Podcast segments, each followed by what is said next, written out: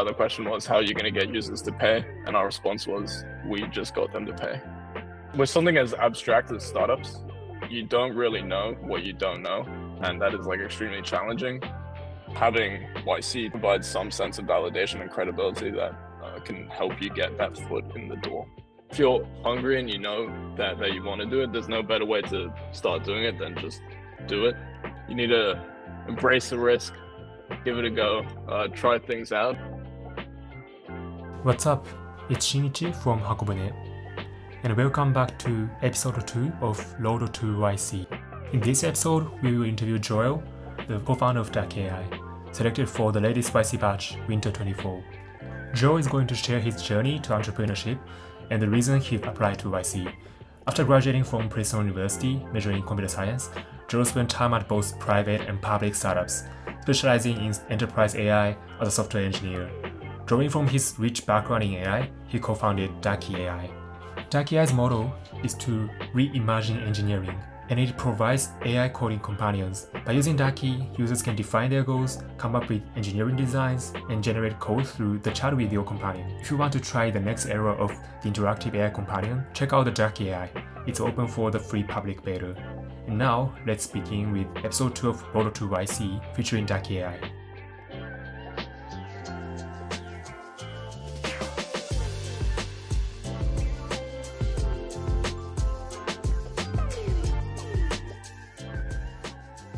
My name is Joel. I am one of the co-founders at Duckie AI, part of the Winter 24 YC batch.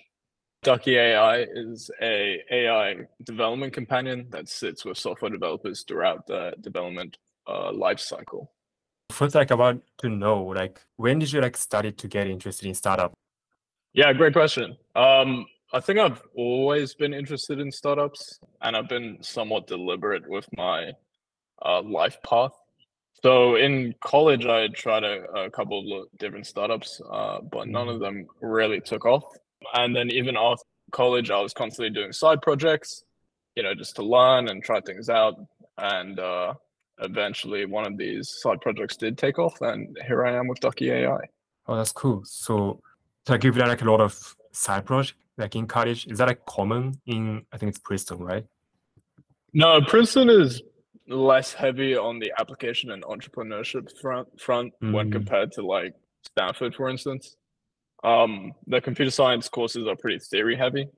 Uh, they did mm. have an entrepreneurship department, um, and I took a bunch of classes there, uh, and it was honestly quite helpful.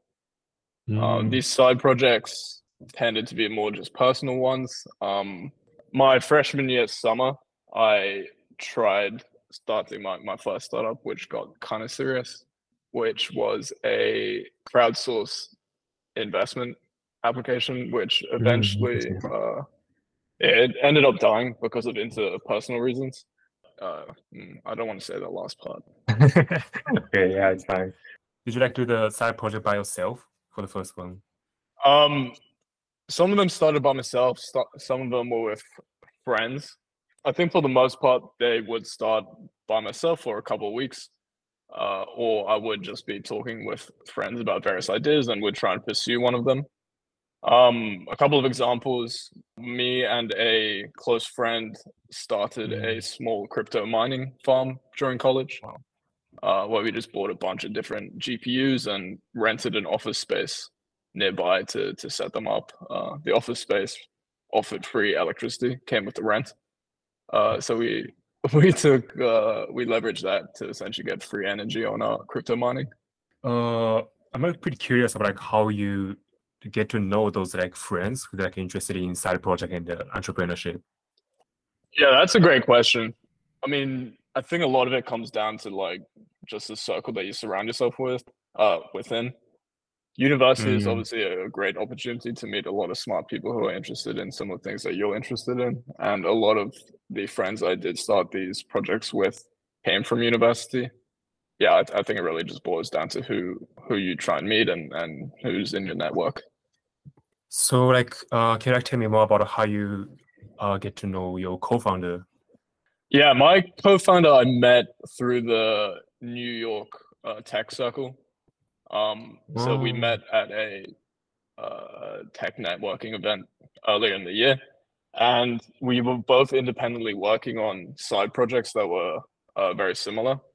Uh, specifically, the side project was like an LLM based uh, code repo Q and A system. Mm-hmm. So essentially, a way to like hook up your repo and uh, ask it questions and have it answer those questions. So we met, discussed that. We met a couple more times and kept on talking, um, and eventually decided to join forces. And it's been about mm. six months since we started. Oh, that's wonderful. I didn't know that there's kind of those kind of like tech circles in New York City. Yeah, yeah, New York's pretty strong with that. It's not quite San Francisco, but it's very strong. Mm. I think it's it's one of the huge benefits of living in a large city like New York. Another question, maybe it's, it's gonna be a little bit weird, but like, like in Japan, like a lot of people just they don't have option to even think about like going to startup, and like they just think about yeah. like going to the huge corporates. like, what do you think about your expected career path when you're in the college? Did you think about like getting to the GAFA and like doing the like research jobs in the future? Um, no, as I said, a lot of my decisions are pretty have been pretty deliberate. Essentially, like a greedy search algorithm towards like uh, uh, entrepreneurship and starting my own tech startup. So, especially early on in my career, I was placing a high value on like uh, gaining experience and knowledge specific to, um, you know, building a skill set that I can then apply to my own startup. Which is why immediately out of college, I start I joined a startup up by MIT um, as a mm-hmm. low level systems engineer um, and built a pretty, you know, I, I gained some technical abilities quite quickly, which I still use today. After that, I spent two years working at C3 AI as a solutions engineer. Um, and again, this was a quite deliberate choice. Uh, the solutions engineering role allowed me to essentially gain like a lot of responsibility within a technical project and kind of learn how to rapidly develop projects and kind of work within and manage a, a team of engineers. So why did you choose the Duckie as a company name? Yeah, it's a good question. Um, there's a concept of rubber ducky debugging. Um, hmm. The concept is essentially you you work with an inan- you tell an, inan- an inanimate object like a rubber ducky what you're doing with your code, and by just working with this and talking to it, then it can help you debug. Um, if you abstract that out a little bit, you can kind of apply it to to an AI system. And uh, mm. Duckie itself is is a application which you're talking with a uh, an AI system to get your work done. So we kind of took it from Rubber Ducky. Cool. All right. So like, uh, next I want to like know more about like YC. So first, like, how did you even know about YC? Yeah, I think it's kind of something that just like propagates into like the tech culture in the US, I think. I don't think that there was any one definitive moment. They may have done a talk whilst I was at Princeton. Um, I don't remember. But a lot of it just kind of propagates over time. I had a couple of buddies that had done it uh, and they spoke mm-hmm. highly of it. So when it was time for us to like, you know, we built it out a little bit. We had some users. We had a, uh, like a small bit of traction uh, we applied and yeah yeah so did you like also apply like other accelerators like Techstars and like i don't know maybe like 500 or something yeah we sent applications out four days before we got the yc offer. So about two oh. weeks ago we sent out applications to those other ones. Um we haven't heard back yet but since we got into yc uh we'll just oh yeah. so like that's the kind of like highest priority for you? Yeah yeah. I do think in general, um, especially for first time founders, those accelerated programs are super useful. Uh, they kind of provide, I think the, the value comes in two main areas. I think the first is like, with, with something as abstract as startups, you don't really know what you don't know. Mm. And that is like extremely challenging. Um, if you can work with like and get advised by individuals who have years of experience in the field, they can essentially bring to light concepts and thoughts that you may not otherwise think about. And then beyond that, again, first time founders, one of the difficulties is like a, a, lack of strong credibility, especially when you're talking to investors. Um, you know, it's it's for them, it's a larger risk investing in a first time founder because you're unproven. but having YC, Techstars, 500 startups, etc., um, behind you kind of provides some sense of validation and credibility that uh, can help you get that foot in the door. Yeah, I got it. So like, by the way, did you have like any kind of role model in terms of like YC startups? Like which YC startups are you kind of like aiming as a like, goal? Yeah, I mean, I think there's a bunch of really cool ones. Um, in terms of like, I think my favorite YC story is probably Airbnb. Uh, yeah, it's it's pretty funny. Um, so they at the inception for the first, I think, year, maybe two years, um, they were like super super struggling. Uh, conceptually, you know, it's tough for people to understand that people would want to open up the house to you know uh, individuals yeah. to like live in. Um, so validation was like extremely difficult to to get across, and you know they were in like I think 20k of debt, and the company was failing. Um, and they used a lot of like really fun guerrilla marketing techniques to kind of stay alive and, mm. and grow a little bit. And they did get some user growth and validation. Um, but if you look at the interview, uh, I think Paul Graham wrote about it. Uh, so Paul Graham had the same concern of like, I don't understand why uh, people would want to, you know, live in a in an airbed or, or sleep on an air mattress in someone else's house. Um, but right at the end of the interview, one of the founders brought out a cereal box, and they made custom cereal boxes in limited edition, uh, and sold them. And that by selling those uh, cereal boxes, they're able to fund the startup for a couple more months. Um, and they kind of brought it out and gifted it to Paul Graham and explained that that is how they kept the company alive by selling cereal boxes. And Paul Graham saw that and understood like their eagerness to to survive and push forward. And that cereal box kind of represented their like resilience and, and drive as founders. And he claims that because of that, they got accepted into YC. Wait, that's interesting. Yeah. So, uh, but like, how many times did you apply to YC? Uh, we only applied once. Oh, just like once. Yeah, yeah, we were fortunate enough. I didn't really consider applying to YC with any previous side project or anything. Um, mm. I really just applied once the product was in like a decent state. YC, I believe forty percent of the companies that they accept are purely on the ID on the idea stage. Yeah. If I could redo college or give advice to myself going through college or soon after, I think I, I would apply at every opportunity with whatever I did I had in my head and thought was the most interesting. Mm-hmm. I see. So like you already have some kind of tractions like this time you apply to YC. Yeah, I can go through uh uh application and interview processes. Yeah. So how was the uh, interview process or like application process? Yeah, I think we had a slightly different process to to most people. Um, we applied for the AI early batch back in July. And back then we had a CLI version of our agents. Um, so like super, super early. And part of our mm-hmm. application, we did a quick demo of the CLI. Um, we didn't hear back for like a fair few months. Uh, so we kept on working on Duckie, and in that time, we had released our beta. We had a couple of hundred users.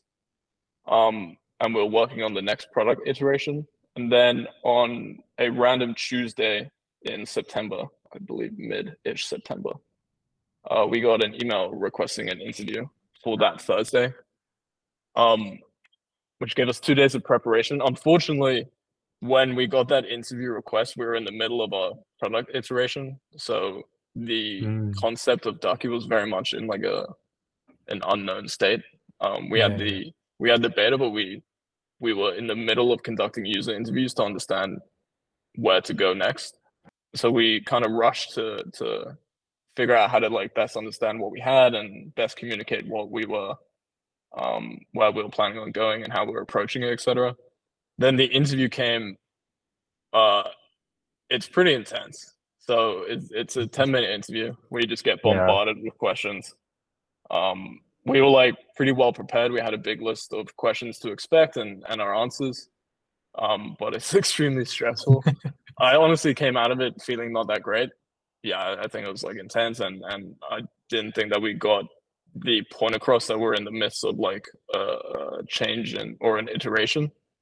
But it was compelling enough for our group partner Brad to email us uh, one week later uh, mm. with some follow up questions, which we answered, um, and we sent him a response. And then one week after that, we got another set of follow up questions. One of them, one of the second set of follow up questions was asking essentially how we plan on getting users to pay. Uh, mm. He emailed us on the Friday. By Monday, we had uh, deployed our payment gateway and mm. had acquired paying users. So when we responded on Monday to that question, uh, the question was, how are you going to get users to pay? And our response was, we just got them to pay, which is pretty funny. wow. Yeah, yeah cool. uh, that was fun. Um, and then two days later, we got a, uh, we had a second interview, which was more of an office hours where we we spoke with Brad for about an hour, uh, spoke about the concept of Duckie, um, a lot of, essentially like a two way conversation, uh, which was really awesome, very very useful. And then at the end, he he offered us uh, YC. So like I think you're gonna get into YC soon. Maybe like you're gonna move to San Francisco, right? Yeah, I will be. Yeah, at the end of December, I'll move there. Yeah, I see. So, what are you like looking for in YC, and like what's the next goal in YC, or like after the YC? Yeah, I mean, honestly, I think it's kind of tough to say without going through it. Uh, all my knowledge of of what will happen during the batch is based upon mm. like some readings online. Um, so take everything that I say with a grain of salt, and we'll see what actually happens during the batch. Um, we are entering with a so we will join the batch and start with a product launch, paying users, and and you know whatever we can achieve in the next three months, which is kind of different to a large number of companies. Um, what we want to gain, I think it comes in two areas. Uh, the first is essentially learning what we don't know, um, which I mentioned earlier in the interview.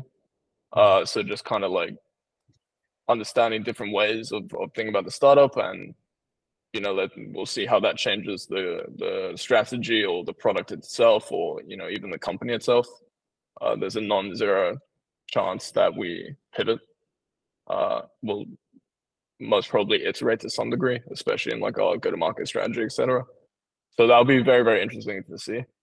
Um beyond like learnings about startups and and Duckie itself uh i think the network will be really really awesome. Um so uh, you know everyone in the batch is uh extremely driven and smart individual everyone well a large number of people working in, in a similar space to ourselves uh, so i'm super excited to meet all of them uh, you know meet meet the the partners at YC and and talk to some of the guests that they bring in. Yeah, I think that's a huge advantage to get in YC. Yeah, yeah. so uh, for the next, I want to like learn more about the Duckie AI itself. So I, I feel like I've tried to use the Duckie AI, like my own GitHub repository, and like I found it's pretty like more interactive than other Copilot, like existing Copilot, such as like the GitHub Copilot or like Code Interpreter. So what's your vision for the end product? Yeah. Um, so I think what's on the website right now is is the beta. Uh, we are currently working on the on the next version, V1, essentially. Um, so that interactive element is is what we are leaning further into for the next version. Um, what we're trying to build is a essentially like a co-pilot for software developers that operates across their entire workflow. Um, mm. So whereas a lot of other products kind of focus on the code generation, um, we do the code generation and, and we provide value there, but we also uh, provide value at earlier stages of the development process. Um, for example, like uh, uh, engineering design. I think our vision for Duckie is to essentially expand into this and and become you know an an end to end shop where uh, developers can come in and work with AI systems to help complete the development tasks. Yeah, that sounds cool. So like how how did you like come up with this idea? Like I think it's like originally it was like side project for you, right? Yeah, yeah, exactly. So it started as a side project, um, a code-based Q and A. We were working on that probably starting April, which was when AI agents and agent frameworks became, you know, popular. Mm-hmm. So while I was working on that, we started looking at AI agents, and naturally, it made sense to combine the the the repo Q and A with some AI uh, coding agent capabilities. So we built that out, and we found that when run autonomously, so when you just give it a task and let it run and finish, uh, there was like quite a high degree of unreliability. Um, mm. The problem being like development is a multi-step process, and at any step in the process, a mistake can be made, like a, an assumption can be wrong. And as the number of steps increases and, and you don't have like uh, oversight over those outputs, the probability of the final output being incorrect kind of increases as well. There's like a compounding uh, effect there. So we kind of hypothesized that, you know, instead of having it run autonomously, if we could build something where the engineer stays in control and just kind of leverages the AI to complete the task rather than having the AI complete the task them- themselves, then that reliability will increase. Um, so we started by building that. The CLI was focused on the collaboration aspect, and mm. our beta release uh, also focused on that. When we released, we immediately started conducting a lot of user interviews, uh, trying to understand if it was actually useful, what part of it users enjoyed, what part they didn't enjoy. And those user interviews really validated our hypothesis that the collaboration that the collaboration aspect is like valuable. So yeah, that's why we're kind of leaning mm. into that. Yeah, that makes sense. Yeah, so could tell me more about the like uh your like user interview. I think like you yourself is like a software developer, so like you can just verify the assumption by yourself. Like who was your kind of first users yeah, our first users were predominantly uh, individual engineers. So a lot of people who joined Duckie and started using it quite frequently early on were engineers working on side projects. Um, so a lot of them would be working their day-to-day jobs and then on the side have uh, a, a, project that they're working on, and Duckie could kind of sit there and and help them complete tasks, you know, as they went. Um, so predominantly individual engineers to start with. Okay, so last part of question is gonna be more about the Japanese like ecosystems in, in terms of like startups. So have you like ever met any Japanese entrepreneurs in Japan or like United States? Yeah, there's one, the creator of Baby AGI, which was one of the early AI oh. agent frameworks, uh, is a man called Yohei. Uh, I forget his last name. Uh, super smart guy, um, an extremely smart guy. Uh, and you know he's from Japan and, and he's very well known within the the Gen AI space. I think he's a, a Japanese American potentially. Mm. Yeah, maybe this is an assumption, but like, like there's like kind of few technical founders in Japan. And like, what do you like personally feel about the technical side of like founding company? Do you think it's kind of necessary to the startup? Well, I think it's it provides higher value at the earlier stages than than the late stages. So mm you know, beyond a certain point, uh, technical founders probably, you know, they start doing less and less technical work. You know, they might shift towards more of the business side, or they might take like a high level within the the development um, process and act more as like a you know CTO role, which becomes more like management within the team and some like architecture choices. I find it useful to be a technical founder and have a technical founder, a co-founder, just because it allows you to build out products and and MVPs uh, with fewer resources. Um, that said, it's not like a, a requirement. Um, one, mm-hmm. you don't need to start a, a, technical product. Two, there's a lot of like no code no code tools and tools like Duckie uh, that can allow you to like build quite quickly without having like a deep technical understanding. Um, so I mm-hmm. think as long as you're willing to like learn a little bit about how to build products using tools like make it easier for non-technical founders, then um, the the cost of not having technical founder is mm. lowered. Very agree. So, uh, how like seeing the Japanese market as an opportunity? Like, do you have any thoughts about that? Yeah. So, from my understanding, Japan is quite heavy on the essentially like like large corporations and and quite large companies. Correct? Yeah. Yeah. I mean, given that Japan has like a large number of, of you know big corporations and big companies. The market is, I mean, one would think that it's like quite strong for B two B and enterprise based uh, startups mm. to to gain users. One thing that I don't know is like uh, like the culture around and, and the perception of incorporating small startup technologies into corporate workflows in Japan. I mean, it probably ends up being the case that like there's a high threshold on a company in order to like enter the Japanese market. So, for example, a small startup like Duckie might find it difficult to like close deals and and find mm. clients, but that also means that once that threshold is met and you are capable of acquiring those customers, that the competition in the space will be much lower, which means that for companies that can achieve that threshold, then it, it would logically be quite plentiful. All right, so maybe for the last of this podcast, could I give any kind of advice for the future founders in Japan? I mean, I think it, I think it really boils down to like just do it. I mean, there's there's things to consider. So startups are like inherently risky, and there's a high cost. Sacrifices need to be made. I, I know a lot of the the YC partners advise not to do startups because you know it, it's not easy. But you know, if you're hungry and you know that that you want to do it, there's no better way to start doing it than just do it.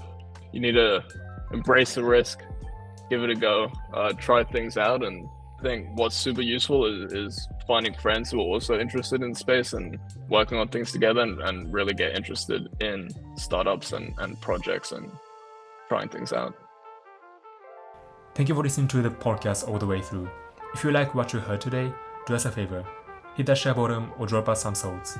We'd love to hear from you. Hakobune is a venture capital firm that provides seed investment to domestic startups. We are excited to announce that we've also been selected by Tokyo Steam, and we are looking to further support Japanese startups in their overseas expansion. If you are an entrepreneur looking to go global, we'd love to hear your story. See you in the next episode.